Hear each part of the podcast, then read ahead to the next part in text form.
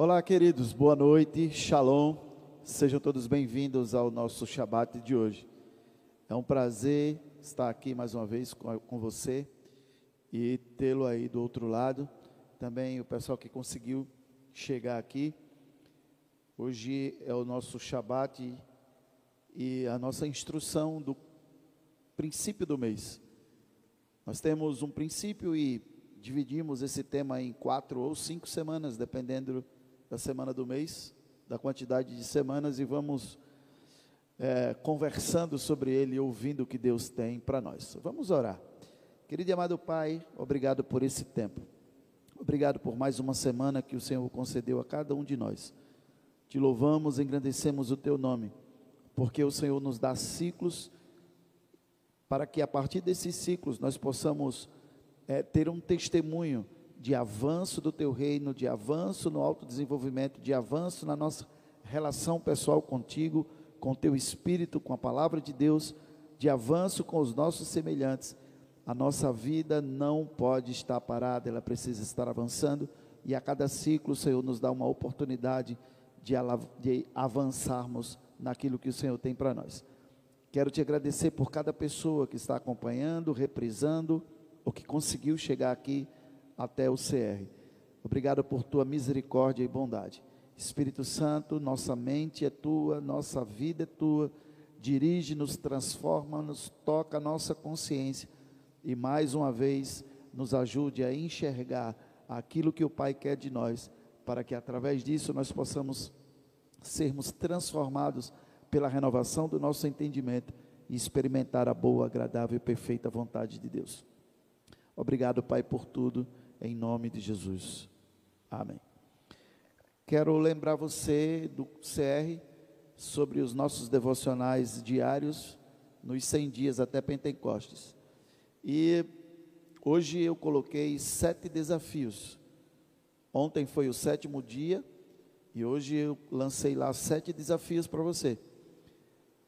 Ouça, está nas nossas plataformas. Ouça o devocional de hoje. É, anote os desafios. Trabalhe esses desafios, porque são é, demandas do Senhor para nós nesse avanço, para que a gente possa chegar em Pentecostes e não apenas ter uma, um evento, né?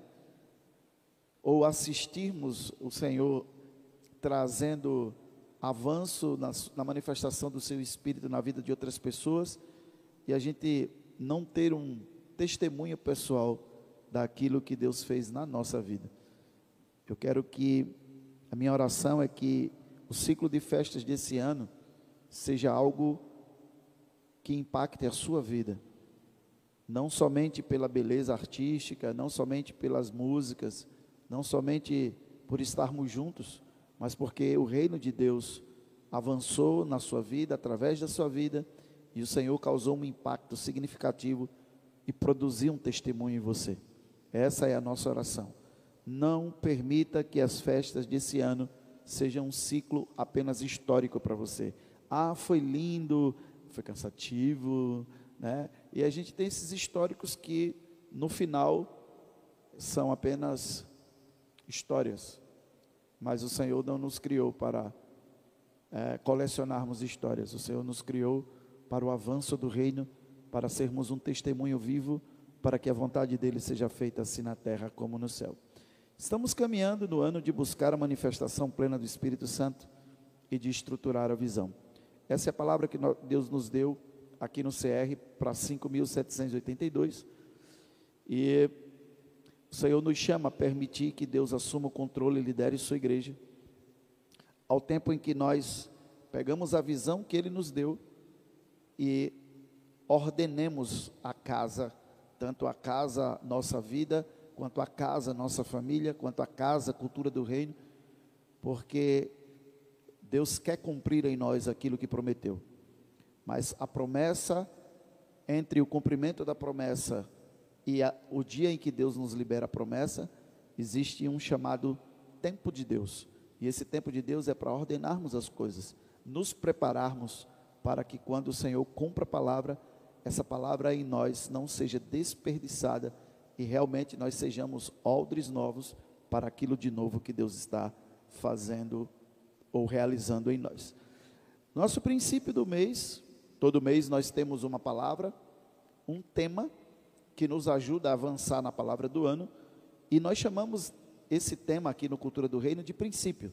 Então, o princípio do mês de Adar, esse é um mês que nós temos Adar 1 e Adar 2, porque esse ano é um ano bissexto no calendário bíblico. O nosso princípio é buscando a nossa real identidade, que supera o que somos de acordo com os padrões terrenos e naturais. Nós somos feitos para viver na terra, verdade, mas nós não fomos feitos para viver a partir da terra. Viver na terra e viver a partir da terra são duas coisas diferentes. Nós somos criados por Deus para viver na terra, mas para viver a partir do céu. O céu é a nossa pátria, o céu é de onde viemos, é, a habitação de Deus é a nossa fonte, não é? A, as, aquilo que Deus, aonde Deus está, é a nossa fonte e é a nossa realidade. E nós somos chamados para viver a partir dessa realidade. Adão foi colocado no planeta para governar, mas ele foi feito à imagem e semelhança de Deus. Então, quando Deus o mandou frutificar, multiplicar, encher a terra e governar, Deus estava dizendo que a partir da multiplicação de Adão, que era a sua imagem e semelhança, a terra seria governada por pessoas que pensavam como ele, que agiam como ele, e a vontade dele seria feita assim na terra como no céu. Quando Jesus veio para tornar-se homem, o nosso segundo Adão, né? porque Deus não ia poder, por legitimidade, realizar algo para é, reaver a perda da humanidade, que, que ela entregou a autoridade da terra para Satanás, somente do céu. Teria que ser uma, para ser legítimo, teria que ser um ser humano que nasceria e a partir de então faria o que Adão fracassou em fazer. E Jesus fez isso. E quando fez isso, ele feriu o pecado de morte. Por isso o pecado não tem mais poder sobre nós. E a partir de agora, nós podemos, no sacrifício de Jesus, ter o perdão dos nossos pecados e na ressurreição de Jesus, termos o poder e a autoridade de reinarmos com Ele. Essa é a ideia e essa é, esse é o projeto de Deus. O reino de Deus foi implantado depois que Jesus ressuscitou, e segundo a visão de Daniel, é como uma montanha que vai crescendo, crescendo até tomar conta de toda a terra. E nós estamos nesse processo de expansão, nesse programa de expansão do reino de Deus. Então, a nossa real identidade é a identidade em Deus. Essa identidade, ela supera os padrões terrenos e naturais. E quando eu digo superar os padrões terrenos e naturais, eu não estou falando da nossa humanidade apenas, como Deus criou. Deus criou Adão do pó da terra. Deus criou Adão, ele e soprou nele o, o, o, o hálito da vida, mas ele criou Adão para ser da terra. Quando eu falo superar os padrões terrenos e naturais, nós estamos falando da mentalidade. Quando o pecado afetou o homem, a mentalidade do homem caiu vertiginosamente em seu poder de responder às informações eternas trazidas por Deus em nosso espírito. Então, a mente, a partir do pecado, começou a trazer, a ter uma, um alcance extremamente limitado. E a consequência do pecado na genética do homem também deteriorou o nosso corpo. As pessoas viviam mais nos começos lá do Gênesis, mas o pecado, a proporção que foi atuando na vida do homem, na genética, foi deteriorando. Então hoje nós temos uma um potencial cognitivo limitado e nós temos um corpo também extremamente limitado, susceptíveis a enfermidades, etc, etc. Mas a identidade real, ela é superior a isso, porque é uma identidade que nos firma em Deus, nas coisas eternas, e o espectro de toda a nossa visão na terra começa a estar diferente, porque tudo que realizamos, realizamos por uma perspectiva eterna. Hebreus capítulo 6, desculpe, Hebreus capítulo 7, e os versículos 15 e 16 são a base bíblica para o nosso princípio do mês.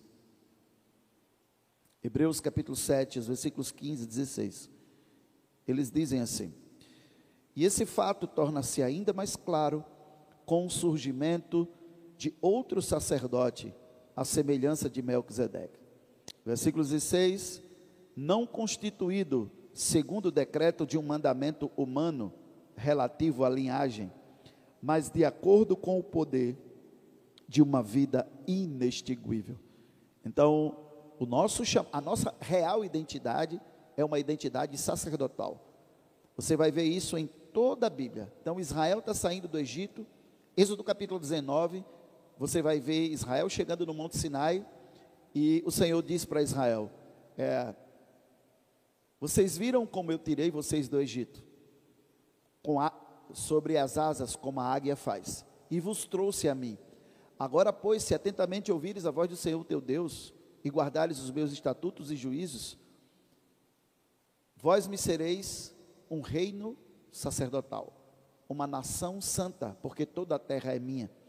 Então, o resgate de Deus, da, o Egito representa a, o mundo, a estrutura pecaminosa, e o resgate de Deus para o ser humano dessa estrutura é para tornar-nos sacerdotes. A nossa real identidade é uma identidade sacerdotal. Por quê? Porque ser sacerdote é administrar e realizar uma visão divina. A ideia de ser sacerdote é a ideia de que você conhece a visão de Deus e você administra, quer dizer, vive, desenvolve e entrega isso. Sacerdócio é a administração de uma visão dada por Deus. E essa é a nossa verdadeira identidade, a nossa real identidade. Você vai ver no livro de, na, nas cartas de Pedro, Pedro também falando sobre que Jesus nos resgatou para sermos reis e sacerdotes. Você vai ver em Apocalipse, capítulo 1, se eu não me engano, ou 2, você vai ver Pedro, desculpe, João, na visão que Deus deu, que Jesus deu para ele, ele falando sobre o resgate, o nosso resgate para sermos reis e sacerdotes. Então, essa é a nossa real identidade. E essa identidade, ela precisa ser inserida em nós. Nós precisamos permitir que essa identidade que está no nosso espírito reflita, seja refletida na nossa mente e nós comecemos a trabalhar essa vivência dessa identidade. Então, compreender a nossa verdadeira identidade é a chave principal que abre a porta do nosso destino. Milhares de pessoas estão procurando o seu propósito de vida. Milhares de pessoas não concebem ainda para que, que elas nasceram e uma das coisas primordiais a entender é o sacerdócio. Receber a verdadeira identidade vai nos fazer voltar àquilo que Deus sempre quis ao nos resgatar, que é sermos sacerdotes. E hoje nós vamos começar uma jornada para que a gente entenda como foi que Deus criou o sacerdócio a partir de Arão. E você vai entender que Arão, ele foi levantado como sacerdote na tribo de Levi, porque o povo não quis subir ao Monte Sinai. Todos, Deus disse: Vós me sereis uma nação de reis e sacerdotes. Então a ideia de Deus era que todos seria a nação inteira. O que acontece é que Deus deu ordem para o povo se preparar, e ao terceiro dia o povo sabia que não estava preparado. E não estando preparado, poderia iria morrer se acessasse o monte. Então eles desistiram do chamado de Deus e mandaram Moisés.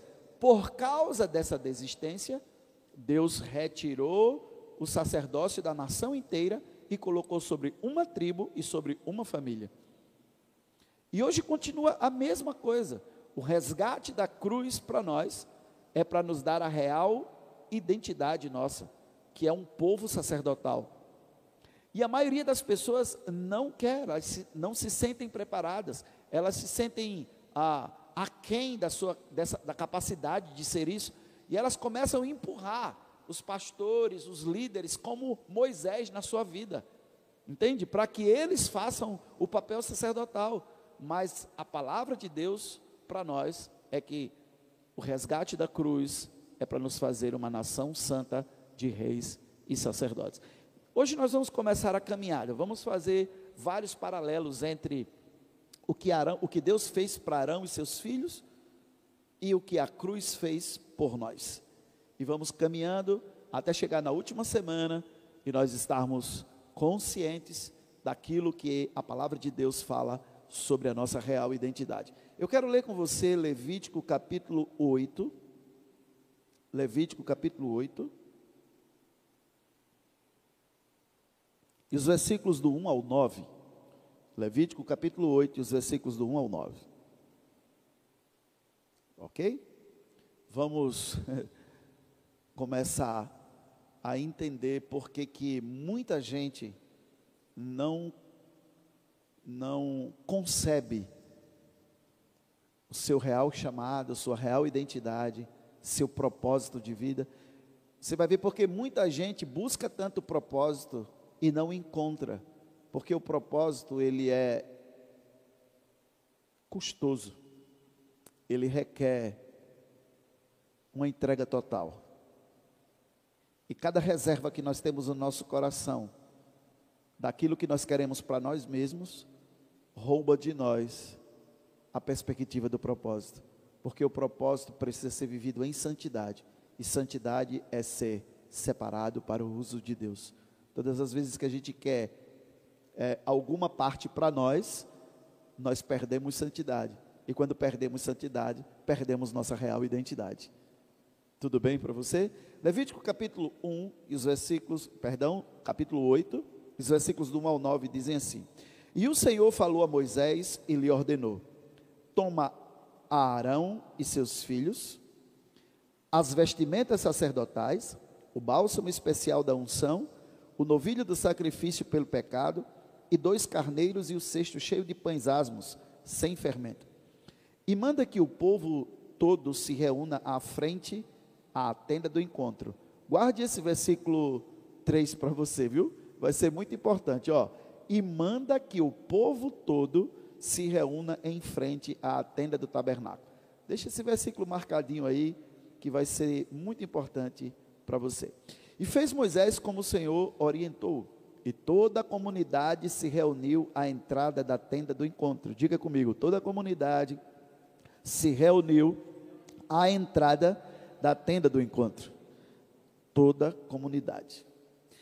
Disse-lhe Moisés: Eis que o Senhor mandou que se faça. Eis o que o Senhor mandou que se faça. E levou Arão e seus filhos à frente e mandou banharem-se com água Preste atenção. Deus reuniu toda a comunidade, depois mandou Arão fazer o quê? Hã? Tomar banho. Como é que a gente toma banho? De roupa? É, você nunca pensa nessas coisas. Você lê a Bíblia todo ano e, e, não, e não pensa. Só porque a Bíblia não diz, e tirou a roupa de Arão e deu um banho em Arão. Né? Então, olha só. Ah, Versículo 7. Pôs a túnica em Arão, colocou o cinto e o manto e o pôs sobre ele o colete sacerdotal, e pôs sobre ele o colete sacerdotal. Depois a ele prendeu o manto sacerdotal em volta da cintura, com uma faixa de obra esmerada. Depois colocou-lhe o peitoral, no qual pôs também o urim o tumim, e lhe pôs a mitra, o turbante na cabeça, na parte da frente da mitra colocou a placa de ouro com a coroa sagrada, em sinal de ordenação, em sinal da ordenação de Arão como sacerdote. Tudo isso fez Moisés de acordo com a vontade expressa do Senhor. Então, veja só, Deus estabeleceu a ordem dele para que alguém possa receber a verdadeira identidade. Nós vamos ver que Arão ele foi escolhido por Deus, ele tinha uma identidade, a identidade sacerdotal, mas houve toda uma preparação, vou citar o nome antigo, um ritual, para que Arão pudesse ser realmente revestido da sua identidade. E é esse ritual que nós vamos estudar nessas duas semanas, para a gente fazer uma comparação com a cruz e o processo de santidade, e a gente possa compreender o quanto a verdadeira identidade de Deus para nós precisa ser levada a sério trabalhada, buscada e vivida em santidade. Então a primeira coisa que a gente vai ver é que as camadas externas aceitáveis pelo mundo devem ser removidas. Arão chega e Deus manda dar um banho em Arão. Então a primeira coisa é que Arão retira as roupas antigas. E o que isso significa para nós? As camadas externas, se você está anotando, as camadas externas aceitáveis pelo mundo devem ser removidas. Muita coisa na gente, e quando a gente fala camadas externas, nós estamos falando de coisas interiores, claro, mas simbolizando a roupa antiga de Arão. As camadas externas, aceitáveis pelo mundo, devem ser removidas.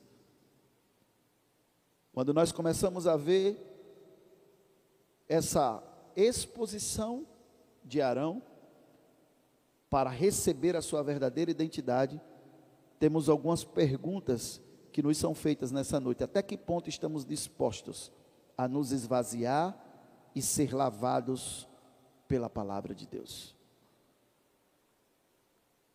Até que ponto nós estamos dispostos, na busca pela nossa real identidade, a sermos lavados com água pela palavra de Deus?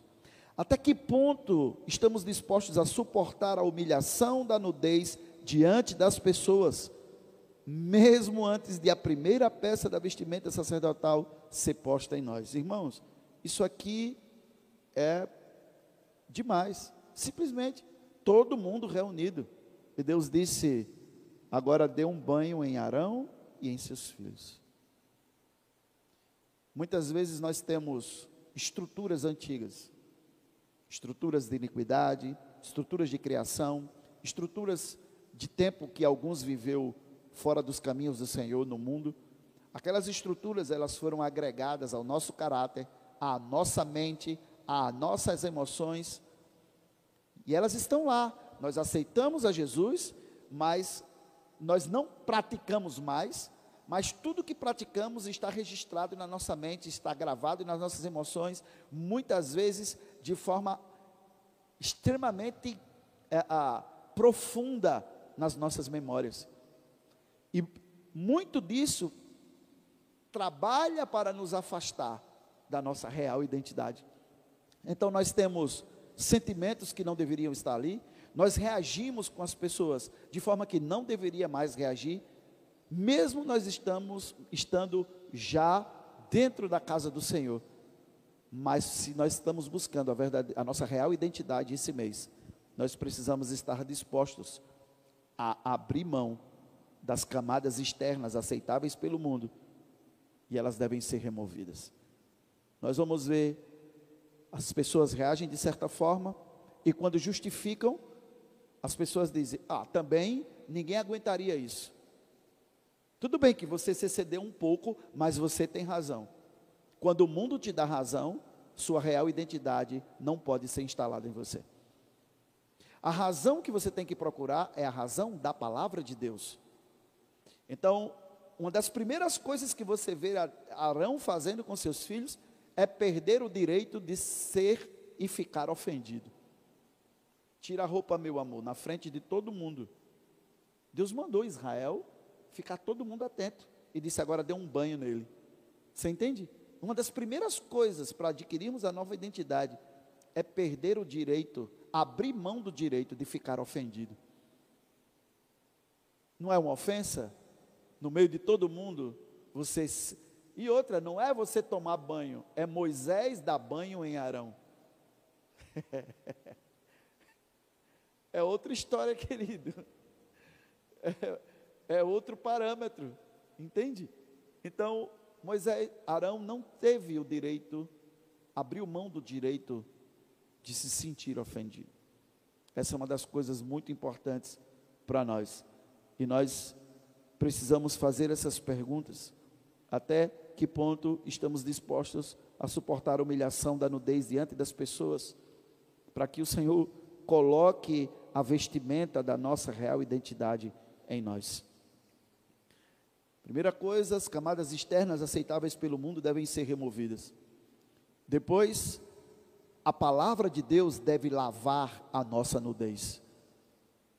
A palavra de Deus deve lavar a nossa nudez. Moisés lavou Arão e seus filhos antes que eles recebessem as vestes. Então foi uma humilhação pública, todo Israel estava assistindo os momentos que antecediam a nova identidade deles que ia ser colocada neles. Você entende? Então, a humilhação ocupa o lugar central na aquisição da nossa real identidade. A humilhação ocupa o lugar central na aquisição da nossa real identidade.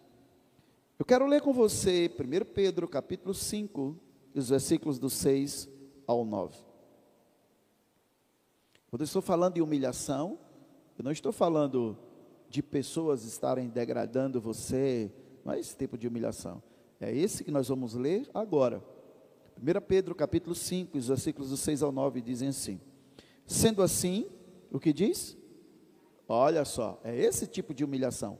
Humilhai-vos sob a poderosa mão de Deus, para que ele vos exalte no tempo certo. Então, a humilhação ocupa o lugar central na aquisição da nossa real identidade. Humilhai-vos debaixo da potente mão de Deus, para que ele vos exalte a seu tempo. Versículo 7. Aí ele fala um pouco do processo, lançando sobre ele toda a vossa ansiedade, porque ele tem cuidado de vós. Versículo 8: Sede sensatos e vigilantes, o diabo, vosso inimigo, anda ao redor como leão, rugindo e procurando a quem devorar. Versículo 9: Resisti-lhe, permanecendo firmes na fé, conscientes de que os irmãos que vocês têm em todo o mundo estão atravessando os mesmos sofrimentos. Essa, esse é um chamado para a nossa real identidade. Entende? Então, liber, perder, tirar as camadas externas aceitáveis pelo mundo, rem, remover essas coisas de nós. Falamos isso no território ocupado sobre arrependimento. Uma informação que nós credibilizamos, uma direção que nos é dada e uma conversão. Em seguida, a palavra de Deus deve lavar a nossa nudez.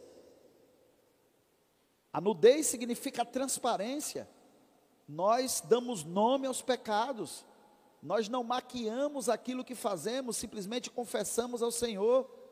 Nós não subestimamos o potencial dessas, desses maus hábitos, desses pecados em nós. Nós permitimos que a palavra de Deus nos lave. Tudo aquilo que não está de acordo com a palavra de Deus, não importa qual seja o nível de aprovação social, política, das nossas amizades, nós precisamos nos permitir ser limpos. A palavra de Deus fala e nós precisamos nos posicionar. Então, a colocação das vestes é, é, de Arão, nós vimos nos versículos 8 e 9, desculpe, 7, 8 e 9, de, do 7 ao 9 de Levítico 8, não era algo ah, rápido. Não é? Quando você vai ver, olha o versículo 7.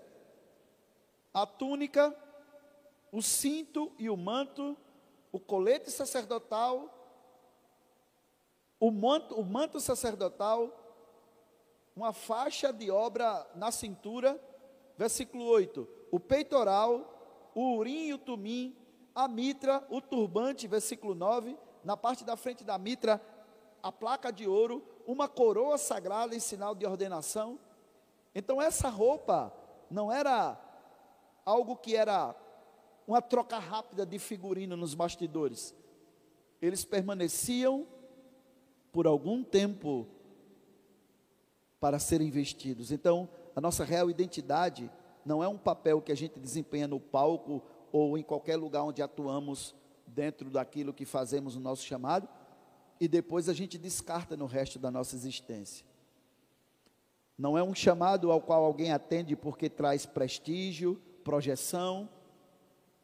A nossa real identidade é um manto de confiança concedido pelo Pai e é entregue por Jesus para que tudo que ligarmos na terra seja ligado no céu e tudo que desligarmos na terra terá sido desligado no céu.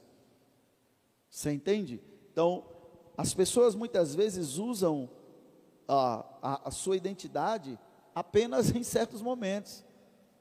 As vestes da nossa identidade são colocadas por Deus para assumirmos uma vida sacerdotal, uma estrutura sacerdotal permanente na nossa vida. Nós não podemos é, ser pessoas do palco, ser pessoas que estão atuando e pessoas diferentes lá fora. Eu tenho muito cuidado, principalmente quando eu estou tratando de roupa, certas coisas aqui no Cultura do Reino, porque quando a gente começa a falar dessas coisas, quando as pessoas se apresentam de certas formas, elas estão apresentando a sua verdadeira identidade. Se a gente ensinar sobre santidade, elas vão mudar como um todo. Se a gente fizer apenas proibições aqui, elas vão ter duas vidas. Uma vida que elas se apresentam aqui e uma vida que elas se apresentam lá fora. Eu conheço várias pessoas assim. Existe a, as vestes sacerdotais, vamos dizer assim, e existem as vestes, não sei das quais, né? E não adianta, eu, eu falei para a apóstola, a gente precisa ter cuidado, mas não adianta você forçar a barra, porque aquela é a essência, né? É capaz de você cair de costas se você encontrar é, a mesma pessoa aqui e encontrar essa pessoa num evento aí, né? Você vai cair de costa, porque são. Entende? Então, o que nós estamos dizendo, a nossa real identidade não é um papel que nós desempenhamos quando estamos atuando. E depois a gente não usa a nossa real identidade, é um chamado que Deus tem para nós. Nossa real identidade não é um convite que nós temos que nos traz prestígio, projeção, coloca a gente na frente na mídia. A nossa real identidade é um manto de confiança concedido pelo nosso Pai, que foi entregue por Jesus para nós que nos dará autoridade para perdoar pecados, que nos dá autoridade para libertar os cativos, que nos dará autoridade para falar em outras línguas, que nos dará autoridade para curar os enfermos, que nos dará autoridade para representar legitimamente Deus aqui na terra, fazendo com que Sua vontade seja feita assim na terra como no céu. Essa é a nossa real identidade. Então, para que a nova identidade seja posta, as vestes dessa identidade sejam postas, uma a uma, numa ordem pré-definida, todas elas feitas exclusivamente de linho, a gente vai, a gente vê aqui na, com Arão. Então, já coloquei três pontos para você sobre a nossa real identidade, baseado naquilo que Deus é, preconizou para a o exercício sacerdotal de Arão e seus filhos. Então, a primeira coisa, as camadas externas aceitáveis pelo mundo devem ser removidas. Segunda coisa, a palavra de Deus deve lavar a nossa nudez. Então, se não houver transparência, a palavra não lava. Não é? Se a gente não tiver consciente daquilo que nós precisamos deixar, nós nunca vamos ser lavados. Falamos sobre humilhação em 1 Pedro capítulo 5, os versículos do 6 a 9.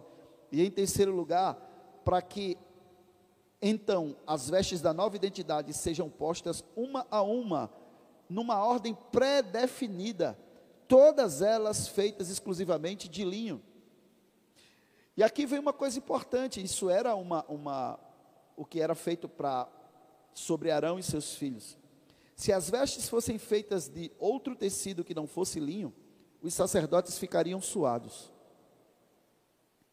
Eles também subiam ao altar ao altar por uma rampa e não por degraus, porque eles não podiam levantar as pernas para subir nos degraus, porque eles corriam o risco de expor alguma parte da sua carne. Era tanto que tinha calções embaixo do, das vestes sacerdotais, Então, quando a gente vai trazer para nós, para nossa real identidade, nem a carne, nem o suor humano poderiam entrar na presença de Deus, porque ambos são demonstrações da religiosidade que emana do esforço humano. Tirar as vestes socialmente aceitáveis, ser lavado pela palavra e saber que não fazemos isso pelo esforço humano. Zacarias capítulo 4, versículo 6, é algo que fala conosco sobre isso. E diz assim: Não por força, nem mediante violência, mas pelo poder do meu espírito. A verdadeira identidade é algo que flui de nós a partir do poder do Espírito Santo. Por isso que nós estamos buscando a manifestação plena do Espírito Santo. Por isso que esse é o ano de estruturar a visão, por quê? Porque a visão só pode ser estruturada por pessoas que deixaram para trás as camadas externas aceitáveis pelo mundo, removeram isso, em seguida permitiram que as palavras de Deus lavasse a sua nudez, para então as vestes da nova identidade sejam colocadas na ordem que Deus determinou, uma a uma, na ordem pré-definida, feitas por Deus, e de forma a trabalharmos que nem a carne e nem o suor humano possa ser apresentado como algo que produziu aquele resultado, porque isso emana do esforço humano. A nossa identidade real é uma identidade que flui a partir do Espírito do Senhor que habita em nós. Nós podemos sim estar estudando, nos especializando, crescendo nos protocolos humanos, mas tudo o que fazemos externamente tem a função única de promover um maior alcance dessa identidade e não aumentar essa identidade e não empoderar essa identidade. Essa identidade é única e exclusivamente empoderada pelo Espírito Santo que habita em nós. Então você vai ver a história de Moisés. Moisés, até 40 anos, criado no Egito. Depois passa 40 anos com Jetro, seu sogro, cuidando de ovelhas. E aí o Senhor chama Moisés e Moisés recebe poder. A vara, a mão, que fica leprosa e depois fica boa novamente, e Deus disse para ele: vá. Você entende? Nem os 40 anos de formação acadêmica e profissional, nem os 40 anos de deserto foram o que empoderaram Moisés. A palavra de Deus com Moisés e a missão que Deus deu para ele foram a fonte da realização do poder de Deus na vida dele. Agora, os 40 anos de preparação acadêmica e profissional de Moisés no Egito tiveram a função de abrir as portas do palácio para que o faraó recebesse Moisés como chefe de estado de Israel. Então, tudo que nós fazemos, os 40 anos com as ovelhas, deram a Moisés o know-how de aprender a lidar com pessoas no deserto. Mas o poder foi dado por Deus quando disse: O que você tem na sua mão? Eu tenho uma vara, jogue essa vara. E a vara virou cobra. Depois o Senhor disse: Pegue pela cauda. E a cobra virou vara. Depois o Senhor disse: Coloca a mão no seu peito. E ela ficou leprosa. Depois o Senhor disse: Coloca de novo. E ela voltou boa. E o Senhor disse: Estes sinais serão o, o, a manifestação do meu poder para com você, para que eles creiam e você possa tirar o povo do Egito. Deus empoderou Moisés, não foi o know-how de Moisés que o fez ser poderoso. O que Deus está dizendo para você é que a nossa real identidade é uma identidade dada por Ele, sustentada por Ele, empoderada por Ele, usada por Ele, porque dele, por Ele e para Ele foram feitas todas as coisas. No final de tudo, a glória tem que ser dele. Tudo que nós fazemos aqui na terra, cuidamos da nossa saúde, cuidamos do nosso intelecto, cuidamos do nosso emocional, estudamos para que os protocolos humanos sejam cumpridos. Tudo que nós fazemos é com a consciência de que o poder que Ele nos deu, de que a real identidade que nós temos, precisa alcançar mais pessoas e pessoas de mais relevância. Então eu vou trabalhar humanamente para o que Deus me deu possa ter o um maior alcance. Mas o que eu trabalho aqui jamais vai aumentar o poder que está aqui. A real identidade é poderosa por si só. A real identidade é tem autoridade por si só. Porque ela vem de Deus, que foi alcançada na ressurreição de Jesus e foi colocada em nós pelo seu espírito.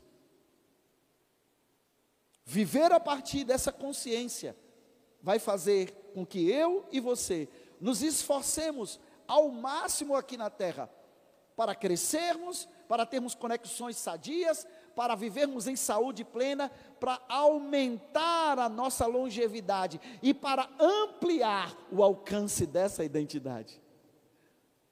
Você está comigo aí?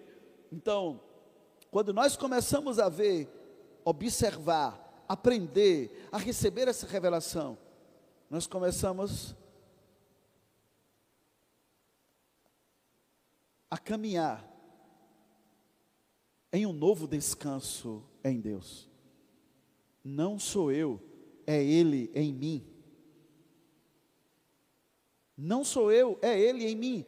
Se eu fizer uma graduação, uma pós-graduação, uma MBA, um mestrado, um doutorado e um pós-doutorado, o mesmo poder que um semi-analfabeto tem de curar um enfermo, de expulsar um demônio, de ressuscitar um morto, eu tenho.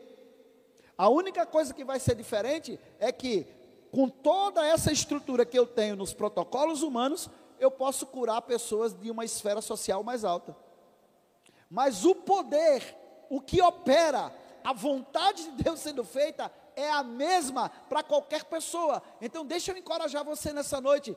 Deus colocou em você, após você ter tido seus pecados perdoados, o mesmo Espírito que ressuscitou Jesus dentre os mortos, o mesmo poder que ressuscitou Jesus dentre os mortos, habita em cada pessoa que tomou uma decisão por Cristo e teve os seus pecados perdoados. Tudo que fazemos aqui na terra não é para aumentar esse poder, mas é para aumentar a escala de alcance desse poder. Então, deixa eu encorajar você, levante-se esse mês e receba a sua nova identidade em Cristo. Levante-se esse mês e tome posse da sua real identidade. Levante-se esse mês e deixe de operar apenas com os padrões terrenos e naturais. Deixe de se moldar a esses padrões terrenos e naturais, porque nossa real identidade supera o que somos de acordo com os padrões terrenos e naturais. Não importa se você não estudou, não importa se você não teve oportunidade de ir à faculdade, não importa, o poder, depois que você tomou uma decisão por Cristo, habita dentro de você. A minha sugestão e a minha, o meu incentivo para você é que você crie coragem, estude, se desenvolva, para que isso que foi colocado dentro de você tenha um maior alcance através da sua vida. Amém? Você já tem uma autoridade e um nível de poder que os maiores sábios que não alcançaram ainda o perdão dos seus pecados não têm. Tudo bem para você?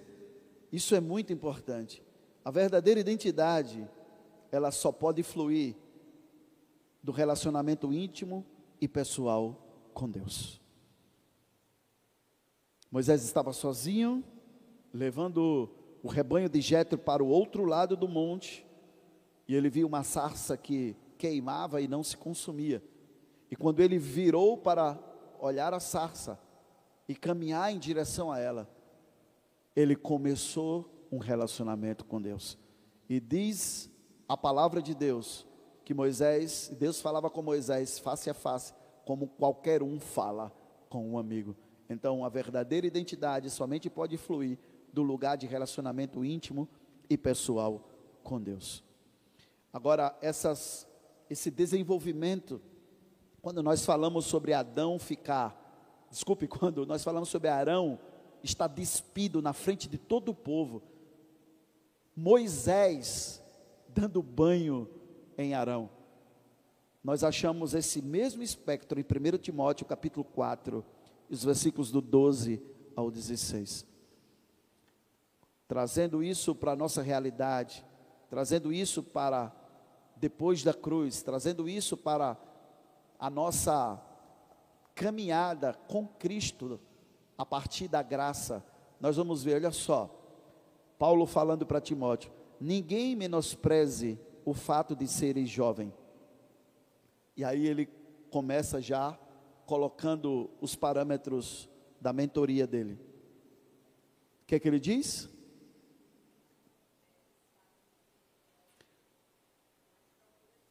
Mas procure ser exemplo para os fiéis. Você entende? A verdadeira e real identidade se levanta como referência. Empreende para ser referência. Mobiliza a sua vida para ser uma vitrine do reino de Deus. Recruta o seu sistema para trabalhar para que pessoas sejam influenciadas para Cristo e para o aperfeiçoamento dos santos para a obra do ministério. Então, Paulo diz a Timóteo: ninguém menospreze o fato de serem jovens, seres jovens, mas procura ser exemplo para os fiéis na palavra, no comportamento, no amor, na fé e na pureza. Versículo 13: Enquanto aguardas a minha chegada, olha só, aplica-te a três coisas importantes para o desenvolvimento de uma real identidade. Primeira coisa, leitura. Segunda coisa, exortar, quer dizer, quando você entende que pode ajudar uma pessoa, você pode encorajá-la a partir daquilo que você já tem. E a terceira coisa, o ensino. Então, uma coisa para você, duas coisas para as outras pessoas. Seu desenvolvimento, sua real identidade requer de você, demanda sobre você, você está cuidando de pessoas, você está influenciando alguém, você está entregando aquilo. Não obstante você ser jovem, como Timóteo era, ele disse: Não deixe ninguém desprezar, porque você é novo. Não importa. Versículo 14: Não deixe de desenvolver o dom que há em ti, que te foi otorgado por mensagem profética, com imposição de mãos por parte dos presbíteros. Então, olha só, existe uma identidade real que Deus quer manifestar na sua vida. Essa identidade você precisa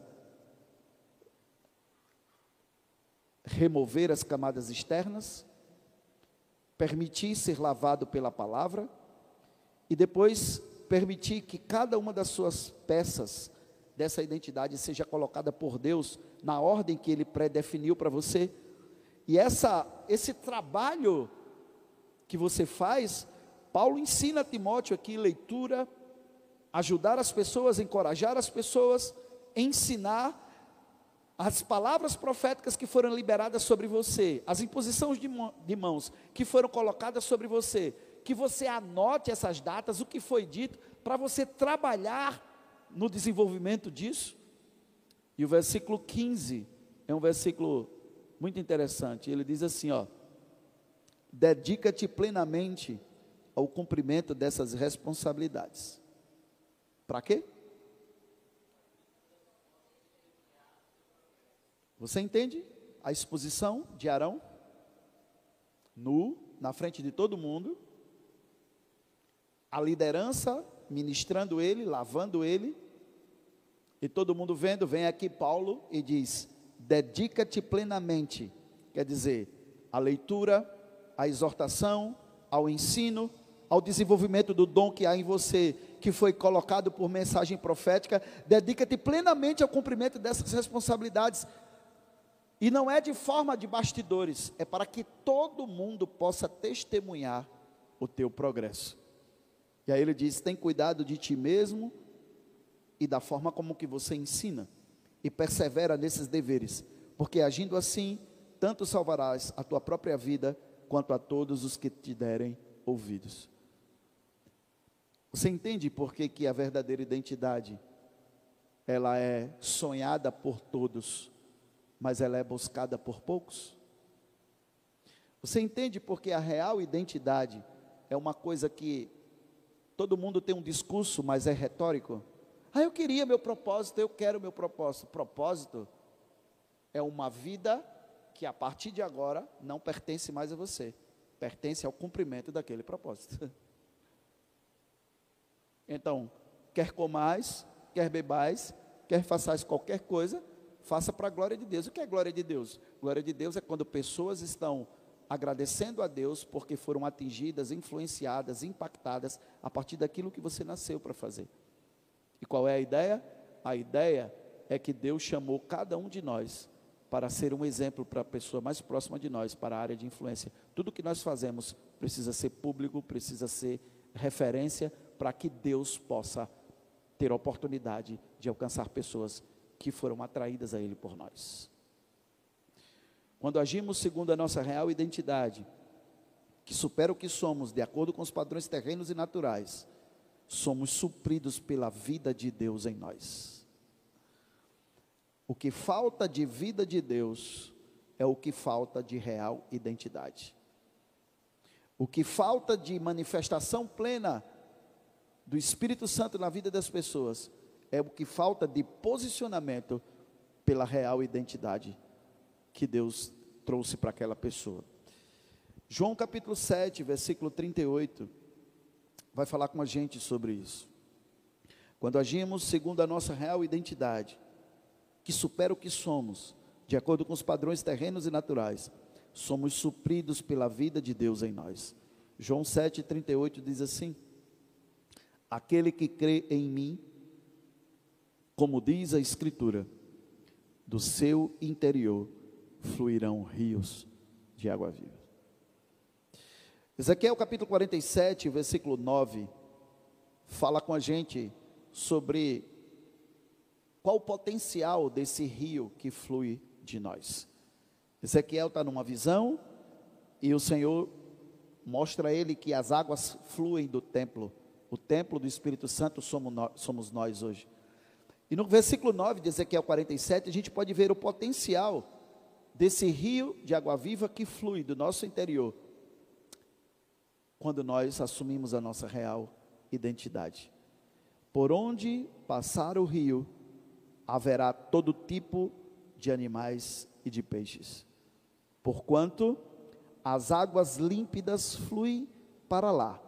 Olha, curam, saneiam as águas salgadas. Você pode ler a última frase comigo? De modo que onde o rio passar, tudo, tudo ganhará vida. Então, a primeira coisa que ganha vida é a própria pessoa, de onde o rio vai fluir. A primeira coisa que ganha vida é a estrutura mental, emocional da pessoa. A primeira coisa que ganha vida é o corpo físico da pessoa. A real identidade, ela descarta muita coisa que não deveria estar conosco. E só essa, vamos dizer assim, esse esse delete já causa em nós um alívio gigantesco nosso sistema começa a processar de forma mais rápida, de forma mais fluente, de forma mais inteligente.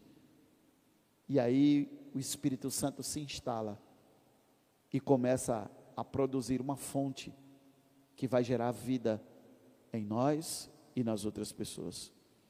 Nossa real identidade traz a realidade do céu para esse mundo.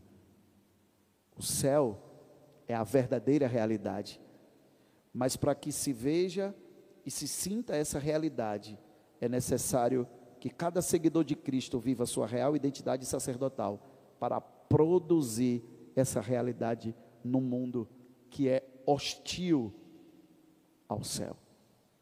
Então não é só trazer o céu à terra, é saber que haverá uma resistência.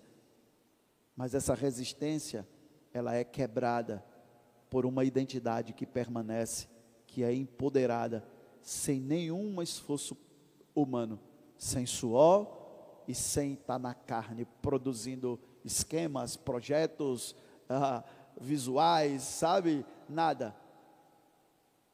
O Senhor disse: faça uma rampa para subir no meu altar.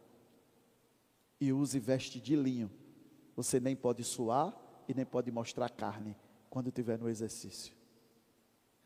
Nem carne e nem esforço humano. Eu encerro com você Efésios capítulo 2, os versículos 6 e 7.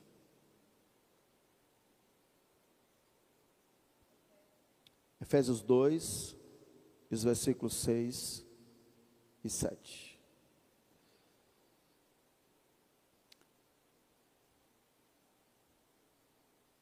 Deus nos ressuscitou com Cristo. Olha só. E com Ele, com Cristo, fez o quê? Então, você sabe que Jesus, quando ressuscitou, Deus fez o que com ele? Hã? Aonde? À direita, não é isso? A Bíblia diz que quando Jesus ressuscitou, o Pai o colocou no trono, à sua direita, certo? Agora eu quero mostrar esse versículo para você. Leia, por favor.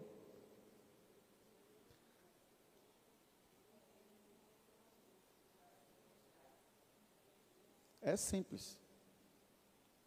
É a partir dessa real identidade que eu e você temos que viver. Não é só Jesus que foi entronizado. Deus nos ressuscitou com Cristo e com Ele nos entronizou nos lugares celestiais em Cristo Jesus. Não é uma questão de entender ou não entender, é uma questão de decidir ou não decidir. Olha o versículo 7.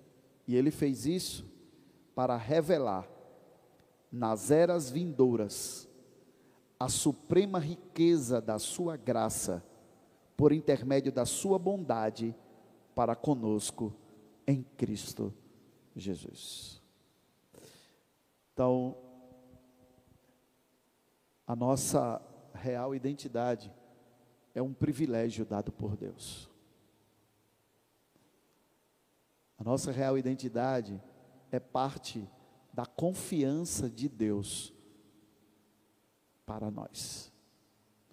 A nossa real identidade é uma configuração do coração do Pai para nós.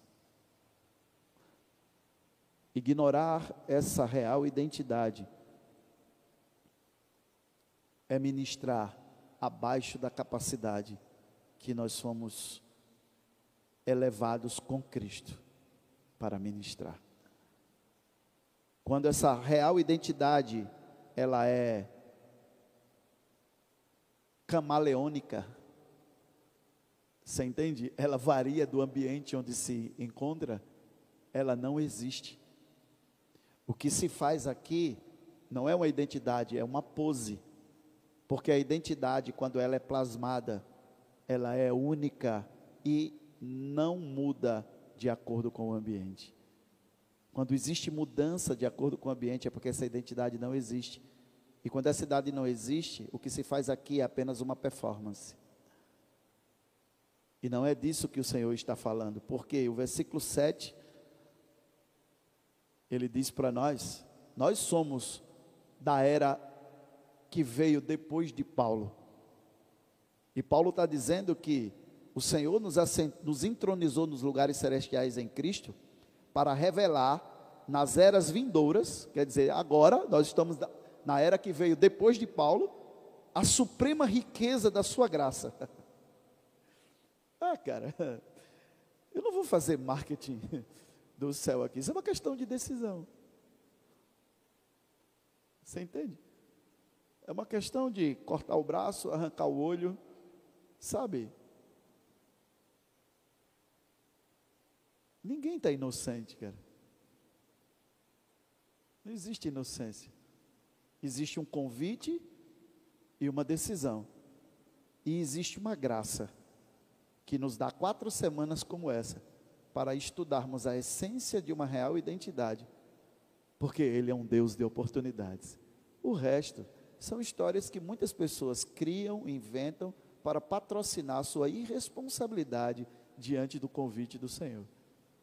E aqui eu não vou entrar em detalhes porque eu estou falando a partir de números 15, que é para aqueles que vão entrar na terra. Foi definido no primeiro dia do território ocupado de 5.782. Então, você está comigo? Rapidinho e a gente ora. Deus estabeleceu uma identidade espiritual para cada um de nós, a verdadeira identidade. Para isso, as camadas externas aceitáveis pelo mundo precisam ser removidas. Depois nós precisamos nos permitir ser lavados na nossa nudez. Se você chegou agora, eu quero ler Levítico capítulo 8 e os versículos do 1 ao 6 só. Só para você ter noção um pouquinho do que nós começamos e depois você rever a ministração. O Senhor falou com Moisés e lhe ordenou: Tomarão os seus filhos as vestimentas sacerdotais, o bálsamo especial da unção, o novilho do sacrifício pelo pecado, os dois carneiros e o sexto cheio. Lê o versículo 3 para mim.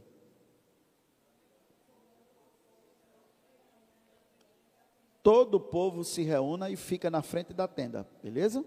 Versículo 4. E fez Moisés como o Senhor orientou. Como termina o versículo 4? Versículo 5. Quando todo mundo estava reunido, Moisés disse: Pessoal, veja só o que foi que Deus mandou eu fazer. Versículo 6.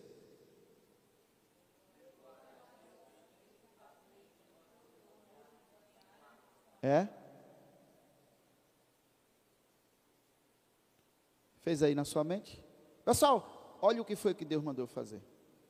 Chamou Arão e os seus filhos, tirou a roupa deles na frente de toda a congregação e disse: Uma verdadeira identidade começa com a transparência na lavagem pela água, pela palavra de Deus, para retirar tudo o que é aceitável pelo mundo, para que eu coloque, de acordo com o que Deus mandou, as roupas da nossa da nova identidade peça por peça, na ordem que Deus mandou, na frente de todos. Quem tem problema com reputação está renunciando sua real identidade. Porque a real identidade é para ser projetada para ser um chamariz, uma vitrine para o reino de Deus. Quanto mais você se esconde na sua reputação, menos você tem como autoridade ou como identidade real que a identidade real é para ser um exemplo para o mundo. E aqui eu termino com você fazendo uma reflexão. Jesus foi crucificado como, querido? Nu. Aquela roupinha que a gente vê ali em cima foram os artistas que colocaram por causa de um, um certo respeito que eles têm né, pela morte de Jesus eles colocaram aquela roupa ali em cima, porque aquelas imagens iam para as igrejas e tudo, e não ficaria bem, os órgãos genitais estariam aparecendo. Mas Jesus foi crucificado nu. Então, quando Jesus morreu, onde estava exemplificado, crucificado nele todo o nosso velho homem, ele estava exposto nu para todo mundo ver, para que a ressurreição da sua glória fosse igualmente para nós. A real identidade é adquirida assim. Que você possa entender isso, que você possa conceber isso, que você possa dizer para o Senhor: Eu quero a minha identidade, eu troco ela pela minha reputação. Uma das primeiras coisas que a nova identidade de Arão demandou dele, sabe o que foi? a renúncia do direito de se sentir ofendido. Nu, na frente de todo o povo. Vamos estudar isso durante o restante do nosso mês. Eu quero orar com você. Deus está chamando pessoas que queiram realmente se parecer com Cristo. Deus está chamando uma geração para ter uma real identidade, uma identidade que supera o que somos de acordo com os padrões terrenos e naturais. Não constituído segundo o decreto de um mandamento humano relativo à linhagem, mas de acordo com o poder de uma vida inextinguível. Essa é a palavra de Deus. Querido Deus e Pai, nós te agradecemos pela tua palavra nessa noite.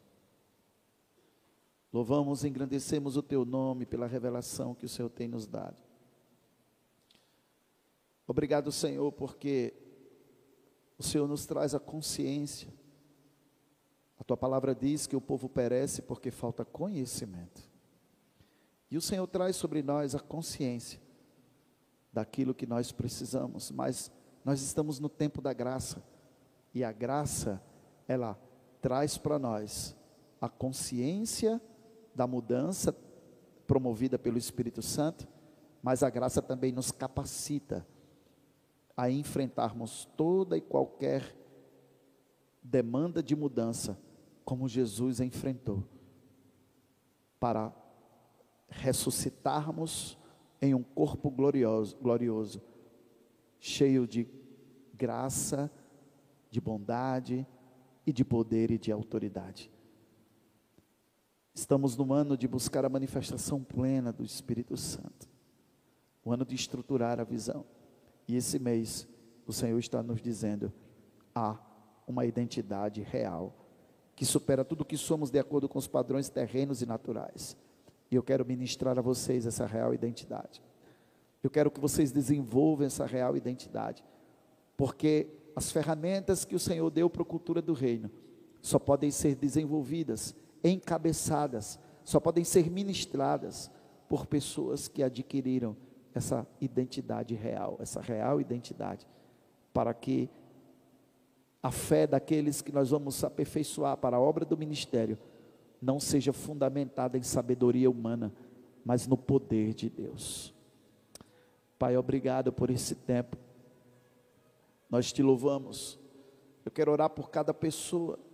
Quero ministrar a cada pessoa que está ouvindo, nos acompanhando, nos assistindo, declarando sobre a sua vida o amor e a bondade do Senhor, declarando sobre a sua vida o cuidado do Senhor e o chamado dele para vivermos uma identidade real que supera tudo que somos naturalmente. E assim possamos realmente ser legítimos representantes do reino de Deus, manifestando a vontade dele, assim na terra como no céu. Obrigado, meu Pai, por tudo, em nome de Jesus. Amém. Você está em casa, você tem pão e vinho. Você sabe que a nossa sexta-feira nós celebramos a Santa Ceia no Shabat. E eu quero convidá-lo a tomar os elementos nessa noite. Nós temos um memorial. E quando nós executamos o comer e o beber, anunciamos a morte dele até que ele venha. O anúncio dessa morte é a continuidade da lembrança em todo o universo do poder que ele arrancou do pecado para que a humanidade possa ser livre. Mas esse memorial que lembra da morte também lembra de uma ressurreição que liberou um poder e nos assentou com ele nas regiões celestiais. É isso que nos faz buscar avidamente a nossa real identidade e viver a partir de um plano superior ao natural e ao terreno. Se você entende, então você pode comer e pode beber em nome de Jesus.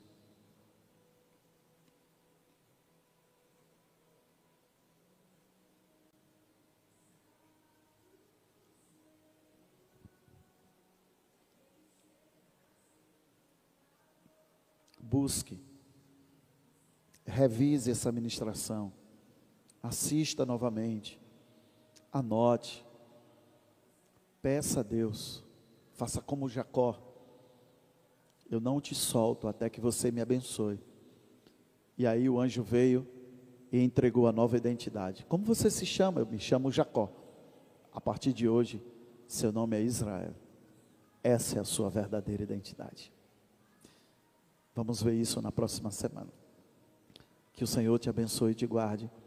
Que o Senhor faça resplandecer o rosto sobre ti e tenha misericórdia de ti. Que o Senhor sobre ti levante o rosto e te dê a paz. Que o Eterno de Israel os faça mil vezes mais numerosos do que vocês são hoje e os abençoe como prometeu. Que o Eterno de Israel derrame bênçãos e mais bênçãos sobre vocês, sobre toda a descendência de vocês. Sejam benditos do Senhor que fez os céus e a terra. Obrigado por estarem aí, por terem vindo. Tenham todos um excelente dia de descanso. Shabbat Shalom.